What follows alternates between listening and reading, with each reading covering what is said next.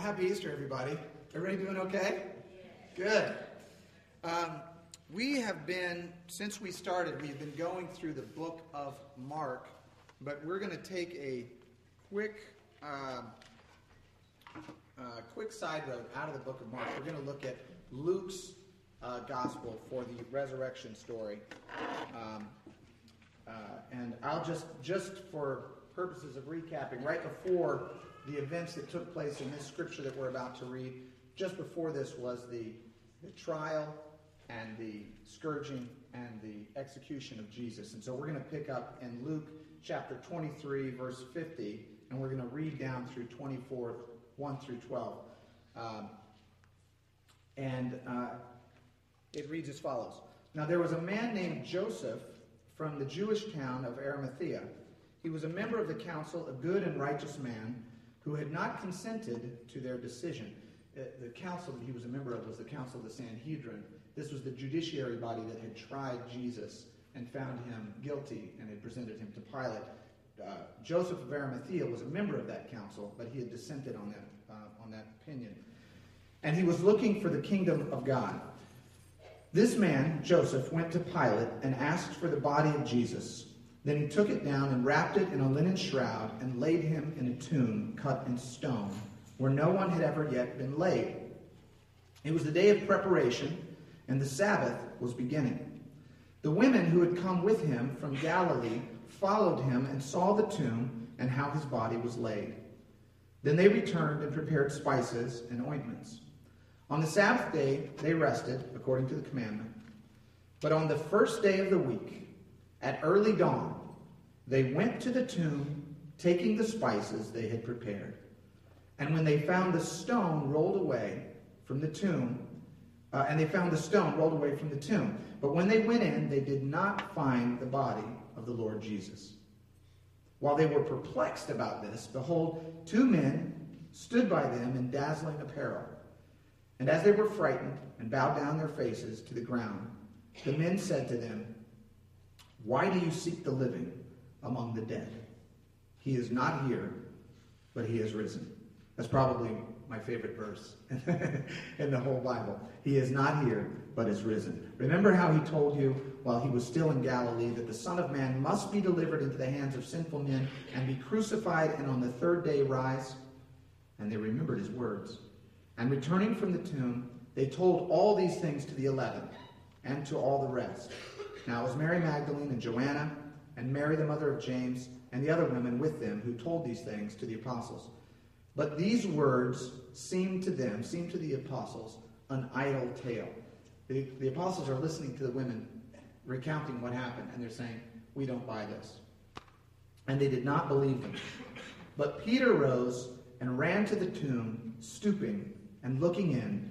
He saw the linen cloths by themselves, and he went home marveling at what had happened.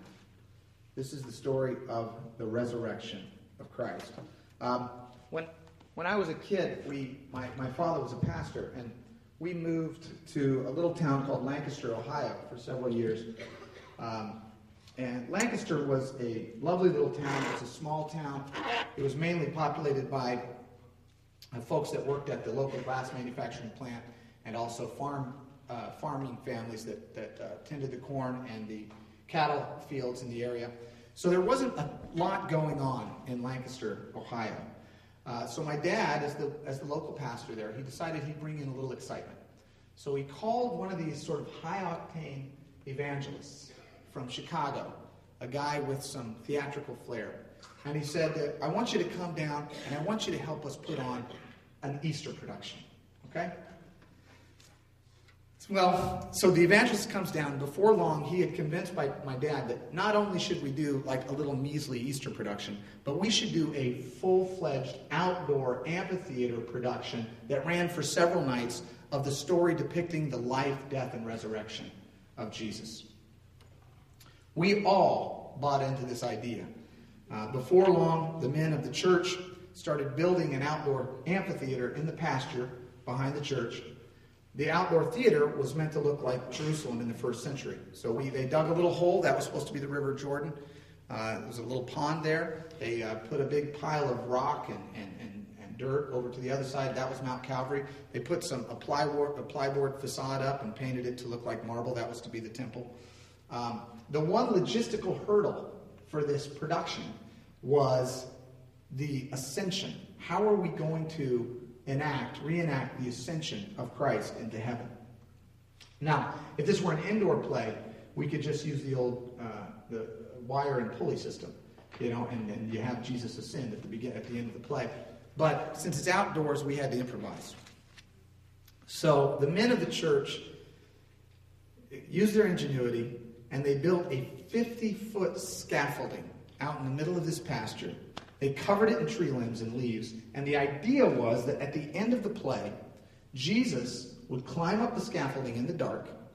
And when the cue was given, a spotlight beam would come on him.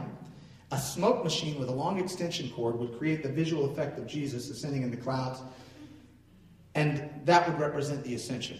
Now, in one respect, the scaffolding and the smoke machine and all of that was a stroke of genius. And in another respect, it was a disaster waiting to happen. If any of you have ever been involved in church productions, they always have interesting nuances and details. So the women of the church were no less enthusiastic about this production. They sewed costumes for our 100 person cast, which was everybody in the church, plus their aunts and uncles, plus their neighbors, and a few stragglers. Um, they also painted the set, helped to build the props. Church members lent their livestock to the production. Uh, we had a few goats, we had dozens of chickens, a couple of pigs, as I recall, a small herd of horses for our Roman soldiers, and we had an old gray mule upon which Jesus would ride to open the third act. Auditions were held. Men grew out their beards to look like disciples. The young men hit the weights to fill out their Roman soldier costumes. The women grew out their hair so they could look like first century Israelite women, and the local Payless shoe store sold out of every pair of sandals in stock. Finally, it was showtime. I remember I was a little kid, I was probably seven or eight. I remember peeking out from behind the set to see how many people were going to show up opening night. Now, it wasn't packed, I'll tell you, but there was a respectable crowd, even if it was mostly comprised of our friends and family members. Uh, the performance opening night wasn't brilliant, but it wasn't so bad either. I'd have to say that our enthusiasm probably exceeded our talent, but the townsfolk were gracious and they told their friends to come out and see the play. So the play ran for several weeks. It was called Jesus of Nazareth. It ran for several weeks. Crowds varied in size from 25 people to, to 100 or so on the weekend nights. Now, in perhaps an overabundance of faith, we had built the amphitheater to seat 1,000. So it was a little quiet up there on the stage, even on the big nights. And of course, as with any amateur production, there were mishaps from time to time. Uh, for instance, one night the young farm boy, and I think I told this once before, but the young farm boy playing Barabbas, the thief, uh, swan dove into the Jordan River. Um, he had a wig on so that he could look more authentic. So he dove into the Jordan River with a full head of curly brown hair, and he came out of the pond as a light strawberry blonde, which was sort of interesting for the crowd. Then there was the time, and this was one of my favorites, where the demoniac the demoniac came running onto the set, but he had missed his cue. Jesus and the disciples had already exited stage left. So the crowd is watching, and a man comes screaming and pulling his hair, runs to the middle of the stage, looks out at the crowd as if to say, Now what? And then decides that the best course of action would be to do one lap around the set and then duck behind St. Peter's house uh, to hide. Then there was the night that Judas's body harness was not strapped on properly, causing his final death scene to take on an eerie realism. He was fortunate and escaped with only minor rope burns. But perhaps the most dramatic mishap, and the one that likely contributed to the beginning of the end of our church's theatrical career, involved the scene of Christ's ascension into heaven, the 50 foot scaffolding. Everything had been running smoothly that night. The horses had behaved themselves. The mules had hit their mark. The demoniac came in on time and was healed. Wigs were fastened securely. And overall, the night had been a wild success. But then came the play's climax. The actor playing Jesus successfully climbed the 50 foot camouflage scaffolding in the dark and waited in the dark atop the platform with his arms outstretched. The smoke machine fired off a few puffs of smoke right on cue. The music swelled. It was Don Francisco's He's Alive, for those of you who want to rock back to the 80s. Um, the, the, the, the spotlight shot its beam skyward, and sure enough, it really did look like Jesus, dressed, dressed in glowing white robes, floating on a cloud 50 feet above the pasture behind our church. And that's when we heard the sound of tires screeching and the thump of and the crunch of metal behind us. It turns out a local farmer was driving down the road behind our church that night, glanced out his window, and thought he saw the second coming of Christ. Unable to take his eyes off the levitating actor, the farmer ran his truck off the road into a ditch where it came to rest with a busted radiator and a broken front axle. Fortunately, he was fine, but clearly not amused by the incident. So the following Easter, we decided to pass on the theatrics, instead we just hosted an Easter egg hunt after the Sunday morning service. It was much safer. Christians love to celebrate Easter. All around the world, we do all kinds of crazy things, and we do it in celebration of Easter. I don't see any hats here this morning, but when I was a kid, the ladies would rock the hats, you know, and the guys had the, the tie, you know, the, the pastel ties and the suits, and it was, you know, I decided to put on, if you recall from a couple weeks ago, this was one of my peacock shirts that I talked about a few weeks ago that I used to woo my wife. Um, so we love to celebrate Easter, and we should. The resurrection is the linchpin of our faith. It's the linchpin of our faith. It's the one event upon which the entire faith turns. The resurrection represents the triumph of hope over despair, of good over evil, of justice over tyranny, of freedom over slavery, of joy over sorrow, of light over darkness, and most importantly, it represents the victory of life over the bitterness of the grave. That's what the resurrection represents to us. It's because of Christ's resurrection that we can truly say, O grave, where is your victory? O death, where is your sting? There are innumerable themes implicit in the resurrection.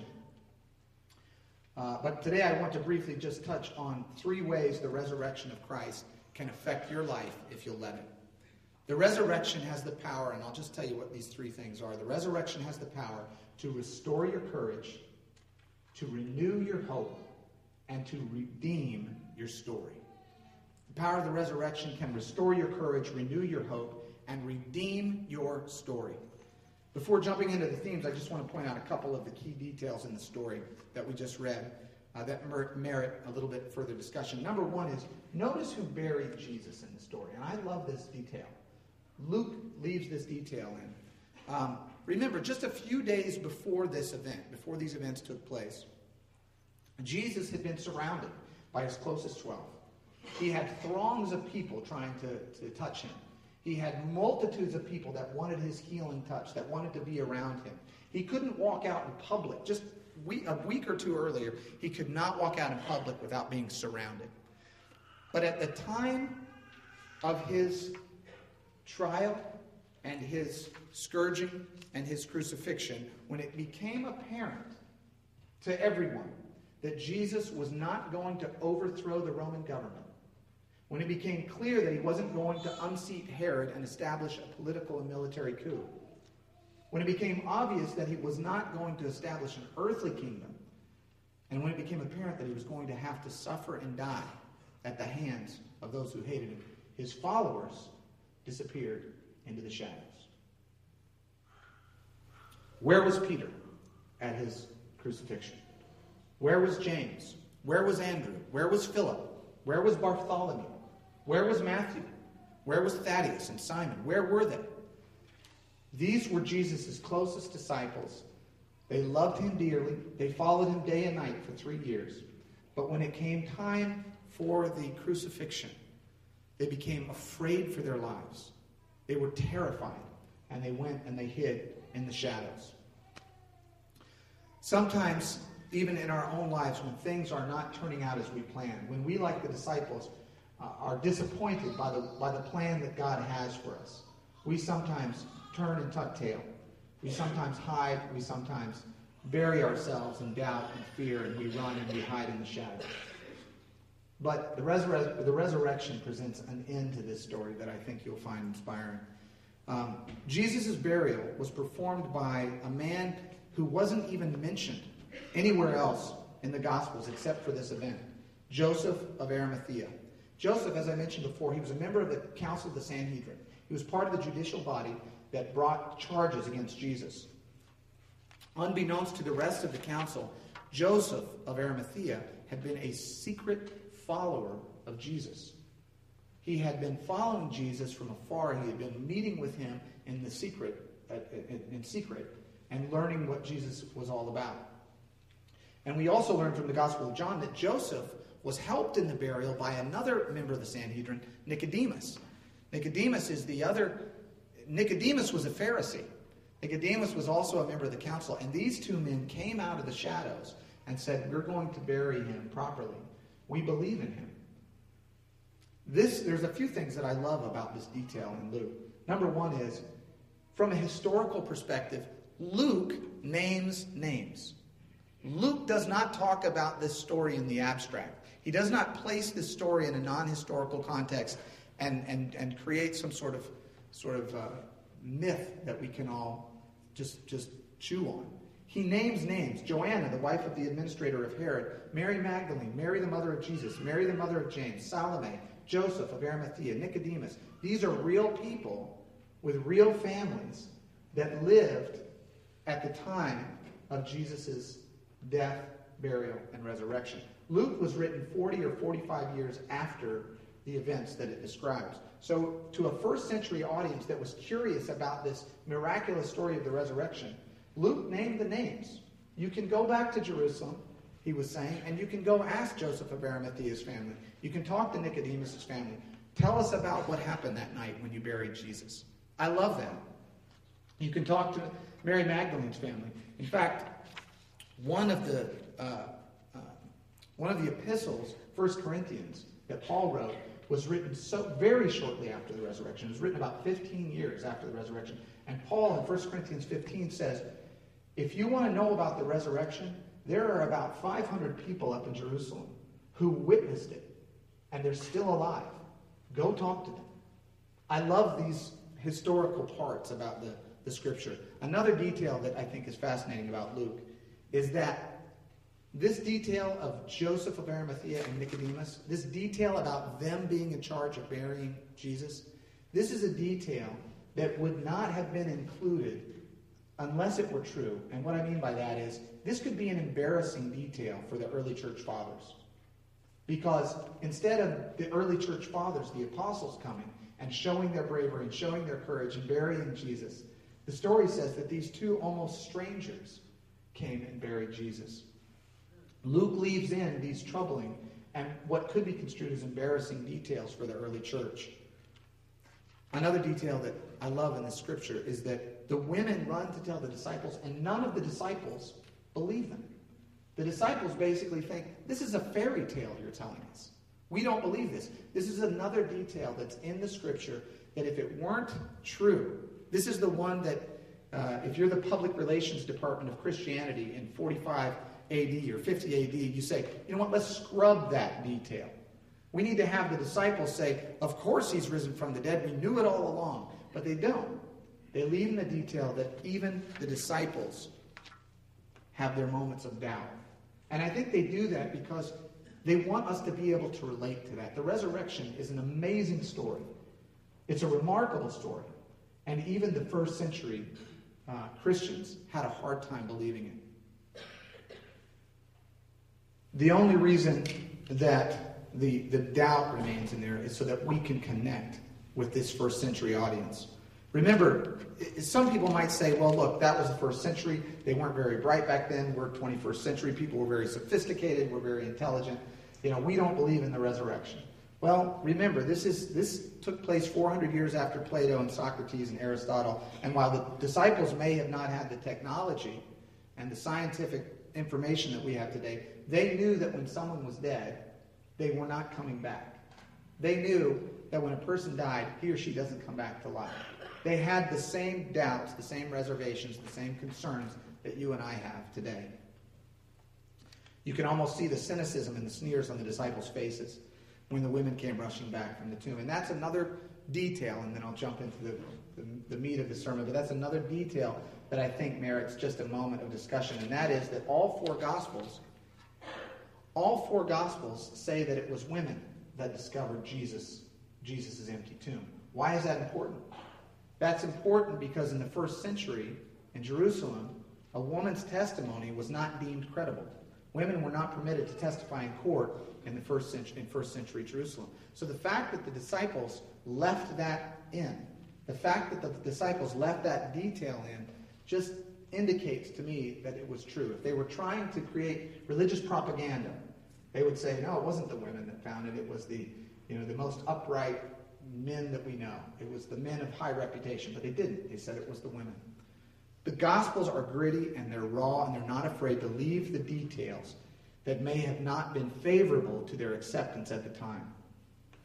The Gospels capture an accurate picture of humanity and demonstrate that the people who followed Jesus were just like us.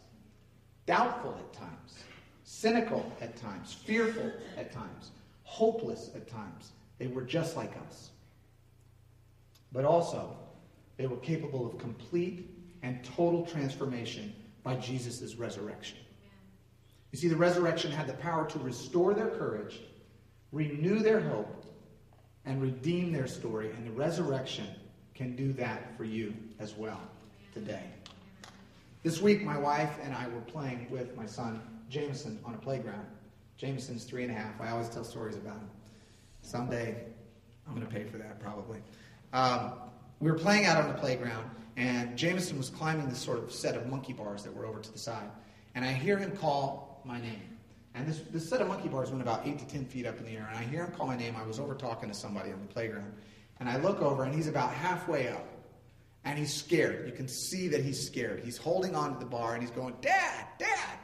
So I walk over, and I'm going to take him off the bars because I think he wants off the bars. He doesn't want off the bars. He just wants me to stand there to give him the courage to keep climbing.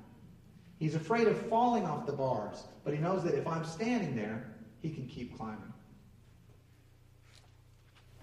The disciples were terrified.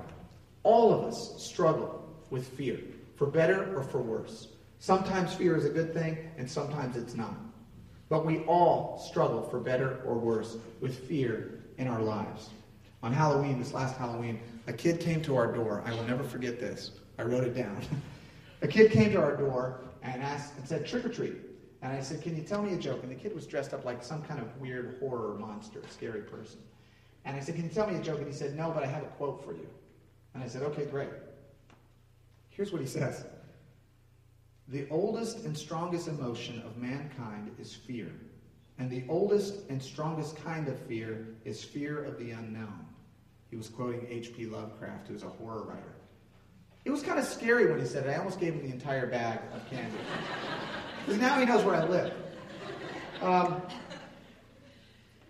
but I wrote that, that quote down. The British writer John Sutherland put it this way The fear of death is the mother of all fear. When it has been destroyed, when the fear of death has been destroyed, all other fears are therefore vanquished. All of our fears in life can be traced to the fear of the unknown, the fear of death.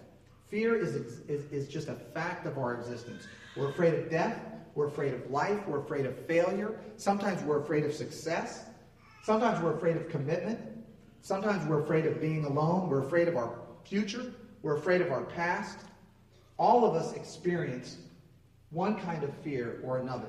But the resurrection, when truly, deeply experienced and embraced, provides a spiritual antidote to our deepest fears. Just look at the extraordinary transformation of Jesus' followers after the resurrection. Before the resurrection, none of them had the courage to show up. None of them made their faces known in public. After they saw Jesus resurrected from the dead, they became so bold and unflinching in their testimony that all of them refused to recant their accounts of the risen Savior, even when it meant their death. The, the, the history tells us that almost all of the early disciples were put to death for asserting their belief, that, or that not just their belief, their testimony that they had seen Jesus risen from the dead. I, I won't go through the whole list, but Stephen, who in 34 AD uh, was stoned to death, just one year after Jesus' resurrection, stoned to death because he refused to recant that he had seen the risen Lord. James the Great was beheaded in 44 AD. Philip was crucified in 54 AD. Matthew was killed with an axe in 60 AD. James, the brother of Jesus. I love James because James didn't believe in Jesus when Jesus was alive. James was one of his brothers that said, We think our brother is crazy.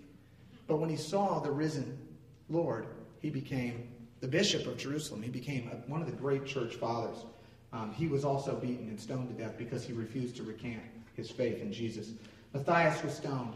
Andrew, Peter's brother, uh, who we met on a fishing boat, he was crucified for refusing to deny Christ. Mark was also uh, martyred. So was the Apostle Paul, beheaded in Rome. Jude was crucified. Bartholomew was crucified. Thomas the Apostle, the doubting one, uh, was killed by a spear in India in 70, uh, 72 AD. Luke was hanged. Simon the Zealot was crucified. And Peter, the one who had just ducked in fear and cowered in the shadows, uh, became one of the boldest leaders of the church after witnessing Christ's resurrection. Uh, he was crucified upside down. The resurrection is the antidote to your fears. The resurrection means that the ultimate source of your fear has been defeated. The resurrection is the ultimate triumph over the ultimate defeat. Tim Keller, the pastor and uh, Redeemer in New York, says Death is the last weapon of the tyrant, but the tyrant of death has been thwarted by the resurrection of Christ. What else is there to fear? When the fear of death and the fear of the unknown is vanquished, what else is there to fear? If you're hiding in the shadows of life today, if you're afraid to step into the fullness of who God made you to be, if you, like a child, are afraid to climb to the heights of your potential because of your fear of falling with no one to catch you, you, I want you to know today that the resurrected Lord is standing right beside you, available to you, prepared to catch you should your foot slip from the rung. Do not be afraid, Jesus says. Do not be afraid to take that step forward in life, to speak the truth in love, to deepen that relationship, to step out uh, and reach out to the person in need, to honor your commitments, to withstand temptation. Let the resurrection of Jesus permeate your mind, saturate your soul with courage and boldness. Let the resurrection embolden you today. Your Savior has overcome death. There is nothing, nothing for you to fear. And briefly, I want to say, too, that the resurrection has the power to renew your hope. It has the power to renew your hope. There is a, uh, in San Francisco, at the corner of 24th Street Mission in the Mission District, uh, someone stenciled, stenciled this little quote on the sidewalk. It says, Your existence gives me hope. Your existence gives me hope. And it's become the fodder of sort of blogs and the internet and discussions and art blogs and religion blogs. Who wrote this? We don't know. Who put this there? We don't know. But it has inspired a whole number of people. Some people have a cynical approach to it. And they say, well, what it really means is your, your existence gives me hope means if you can exist, then surely I can exist, okay, because I'm so much better than you. But most people don't take it that way. Most people read this and they go, there's something inspiring about that little quote. I think it perfectly encapsulates what the resurrection does. The resurrection of Christ gives us hope. Peter is the quintessential example of this, the one who had completely lost his hope, the one that had, as we were going through Mark, Peter is the guy who insists that, that this is going to be an earthly kingdom. He does not, he cannot fathom that Jesus is going to die.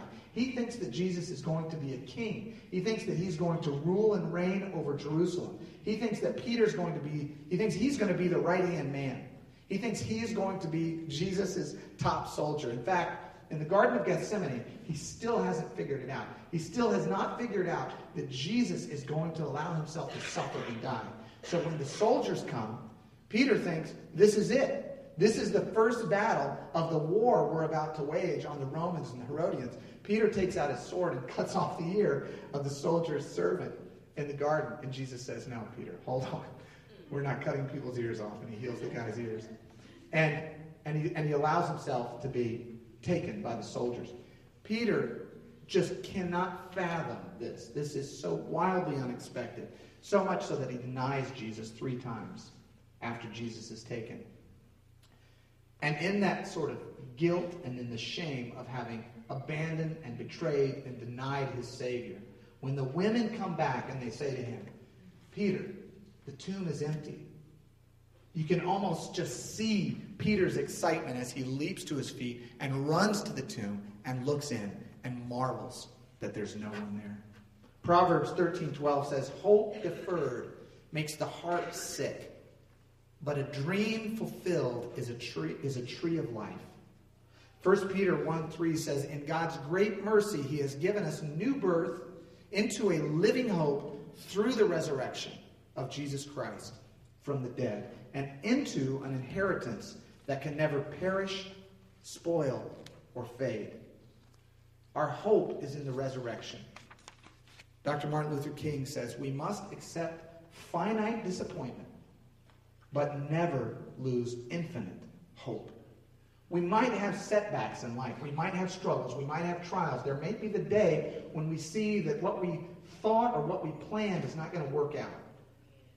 On that Friday night, when Jesus was taken and his body was crucified and scourged and hung on a cross, and his disciples were distraught, completely overwhelmed, they had to have lost hope. But the resurrection provides an infinite hope. Some of you know what it feels like to be without hope. Some of you have lost people that you love. Some of you have suffered incredible challenges and difficulties in your lives. Some of you simply don't know what it feels like to be filled with hope. But the resurrection has the power to restore your hope, to remind you that there is a God and that He loves you so much that he would send his son to suffer and die for you, and that he would demonstrate his power by overcoming death and rise for you, that you too might rise beyond the grave. That's the meaning of the resurrection. And finally, the last point I want to make is that the, the resurrection has the power to redeem your story. It has the power to redeem your story. You remember the, the, uh, the evangelist that I talked about at the beginning, uh, the guy with the theatrical flair that, that, that got the, our whole production started. Well, when I was about 16, we had moved back to St. Louis. I was about 16. And maybe in an effort to make up uh, to my dad for the disaster of um, the play, uh, he, he invited me and said, You know, Brent, I want you to come up to Chicago. He was a pastor at that point. I want you to come to Chicago and I want you to, to give a little sermon to our congregation. Now, that was a mistake, okay? Because at 15, I'm not supposed to be giving sermons to anyone. It took me, I'm 40 now. Now I can just start giving sermons. But, but he says, you know, he, he says, I think God has a call in your life, and I think you need to come up and, and preach. So I said, okay. So I, he flew me up there. I got out the Bible. I put together what I thought, you know, was this like little neat little sermon. I get up in front of this congregation. It's a huge congregation. It's a huge church. I get up there, and suddenly I realize, like, actually, none of these thoughts that made sense to me when I was sitting alone with my pen and my pad, none of them really make that much sense, actually. And I started trying to preach this thing, and none of the little anecdotes lined up, none of my illustrations proved the point that I was trying to make. None of the sermons really totally related to what I was saying. And so I kind of got up there and I mumbled for about 10 or 12 minutes. And then I kind of said, okay, and that's it. And I hung, you know, hung my head, tucked my tail, and and walk back. Well, this evangelist, to his credit, he got up behind me, took the pulpit, and he goes, I tell you what, wasn't that a great sermon today? And, the, and the crowd's like, yeah, yeah, um, not really. Um, and then he said, you know, the way he said, and then he took my little theme that I had put, put together, and he started adding some scriptures to it that, that made sense. He started sharing some anecdotes, just impromptu. He was one of those old school guys that just got up and tore it up. And he, and he, and he starts adding all this stuff to it. And now my sermon, which didn't make sense when I gave it, started making sense when he got up there and started re-preaching it. He redeemed my sermon. He pulled my sermon out of the quagmire of the ridiculousness and he, and he made it pristine. And by the end, the congregation is going, Yeah, amen. That's right. And I walked off the, that platform going, Hey, that was a pretty good sermon. you know, Jesus, the purpose of the resurrection is to redeem the story of your life. There are chapters in your life, if you are anything like me, there are chapters in your life that if you have the editor's pen, you would just redact that chapter. You may tear that entire chapter out and throw it into the fire. There are parts of your story, parts of my story, that we just can't look back on with pride. There are part things that we've done, things that we've said, things that we've thought that we are deeply ashamed of, and we don't have the editor's pencil. We can't go back and change it. But Jesus comes along and provides an ending to our story that redeems everything that came before it. Everything that came before it is redeemed by the sacrifice that Christ made. I, I uh, grew up in a preacher's home. My dad was a pastor. His dad was a pastor. My mom's dad was a pastor. I grew up sort of surrounded by ministry. And at about 18, after my, after my terrible sermon, no, at, at about 18, 19, I just said, I don't want any part of this. And I walked away from the church completely. I walked away from the faith completely. I don't mean like, ah, I had my doubts. I mean, I rejected it wholesale. I didn't believe in God. I didn't believe in the Bible. I didn't believe in Jesus. I didn't want anything to do with it. I was leading a life that was expressly in violation and on purpose of everything that I had been taught. Sort of in the back of my mind, my whole motivation was to say, I can do this without you. I don't need you. I can do this without you. And I lived in that way for many, many years. And it was not until after my father passed away that I realized that I had been fighting and that I had been violating and, and, and, and, and rebelling against a God who loved me. And I began to realize that I did need God's help. I couldn't do it alone. I wasn't happy in my in my. It, it, it, was interesting because when my dad died, for me there was nothing left to push against. You know, he represented to me the faith. He represented to me God. He res- represented the Christian faith. And so when he passed away, I go, who am I fighting now? And God at that used used that experience to put His arms around me and pull me in and redeem my story and bring me hope and bring me salvation and bring me love and allow me to to feel courage again and to feel hope again and to know who I am in Him. He transformed my life completely. I can't quite explain to you how complete the transformation was for me and still is. It's ongoing. Jesus redeemed my story. He completely transformed my life. It wasn't in a moment, okay? I'm not here to tell you that bang, there was a bolt of lightning and suddenly I was, you know, Saint Brent. And I'm still not, I never will be. But something changed, and he started redeeming my story, one line at a time. We've all made mistakes. We've all muddled the lives of promise to which we were born, and none of us can go back and change our past. But the promise of the resurrection is that those parts of our stories that we'd like to forget, those, those parts that we'd like to do away with, are washed away by Christ's sacrifice on the cross, and a new ending to our life has been written. A story is only as good as its ending, and the resurrection provides a triumphant end to everyone, to every story, to every person who embraces it. And I'll close with this. Today, on a hillside just outside of Jerusalem, there is a hollow shell of an empty tomb. There's a hole in the rock where our Savior was once buried. For some of you today, there is a hole in the middle of your soul. There's an aching, empty shell that longs to be filled. Jesus left the hole in the rock so that he could fill the hole in your heart. He is as close as a whisper from entering your soul today. Let him in. Let him in. Just let him in. You can whisper to him, Lord, come into my heart and start the process of allowing this darkness, this emptiness, this gaping chasm in your soul to be filled. Let the promise of the resurrection fill you and change your life.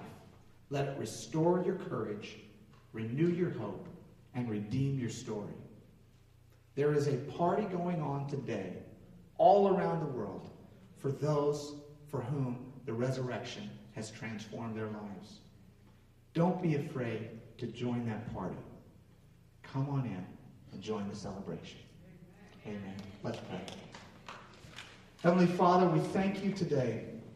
We thank you for the resurrection. We thank you for Easter. We thank you for the promise and the hope that our lives too can be restored and redeemed. We thank you, Lord, that our lives too can reflect the glory of, of your Spirit. You raised Jesus from the dead, and that self same Spirit can come and renew our own lives today. It can make our mortal lives immortal through your sacrifice and your resurrection. Father, we ask you today to give us courage. Help us to enjoy you today. Help us to celebrate you. Help us to enjoy one another, love one another, and love you. In Jesus' name we pray. Amen.